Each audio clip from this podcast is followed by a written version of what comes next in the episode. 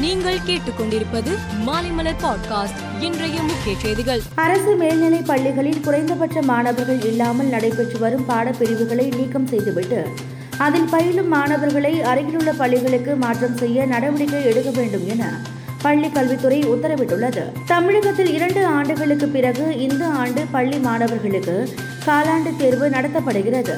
ஆறாம் வகுப்பு முதல் பனிரெண்டாம் வகுப்பு வரை உள்ள மாணவர்களுக்கு வருகிற இருபத்தி ஒன்றாம் தேதி முதல் முப்பதாம் தேதி வரை காலாண்டு தேர்வு நடைபெறுகிறது.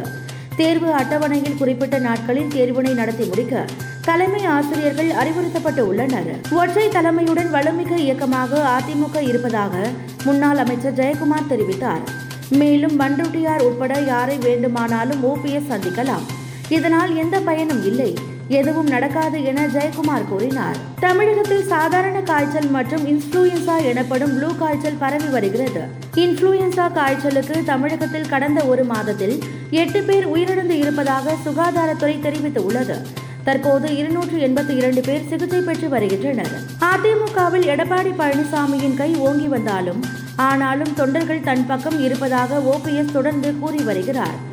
இதையும் முறியடிக்கும் வகையில் சுற்றுப்பயண வியூகத்தை எடப்பாடி பழனிசாமி வகுத்து வருகிறார். தமிழகம் முழுவதும் இருநூற்று முப்பத்து நான்கு சட்டமன்ற தொகுதிகளுக்கும் செல்லும் வகையில் பயணத்திட்டம் தயாரிக்கப்படுகிறது. கேரளாவில் ஓணம் பம்பர் லாட்டரி சீட்டுகள் இருநூற்று பதினைந்து கோடி ரூபாய்க்கு விற்பனையாகியுள்ளது. கடந்த ஓண பண்டிகையின் போது லாட்டரி மூலம் நூற்று இருபத்தி நான்கு புள்ளி ஐந்து கோடி வருவாய் கிடைத்தது.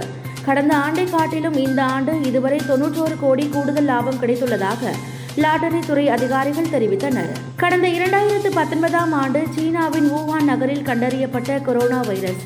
உலகம் முழுவதும் பரவி லட்சக்கணக்கான மக்களை பலிவாங்கிவிட்டது அடுத்தடுத்து உருமாறி உலக மக்களை இன்னும் அச்சுறுத்தி வருகிறது. தற்போது உயிரிழப்பு வெகுவாக குறைந்துள்ள நிலையில் கொரோனா அச்சுறுத்தல் முடிவுக்கு வரும் சூழ்நிலை உருவாகியுள்ளதாக உலக சுகாதார அமைப்பு தெரிவித்துள்ளது. டி டுவெண்டி உலக கோப்பையில் இந்தியா தனது முதல் போட்டியில் வரும் அக்டோபர் இருபத்தி மூன்றாம் தேதி பாகிஸ்தான் அணியுடன் மோதுகிறது. இந்த போட்டி ஆஸ்திரேலியாவின் மெல்போர்ன் மைதானத்தில் நடைபெற உள்ளது இந்த போட்டிக்கான டிக்கெட்டுகள் அனைத்தும் விற்று தீர்ந்து விட்டதாக அறிவிக்கப்பட்டுள்ளது. சென்னை ஓபன் மகளிர் டென்னிஸ் இரட்டையர் பிரிவில் இந்தியாவின் கர்மன் தண்டி ருதுஜா போஸ்லே ஜோடி காலிறுதிக்கு தகுதி பெற்றது. மேலும் செய்திகளுக்கு மாலைமலர் பாட்காஸ்டை பாருங்கள்.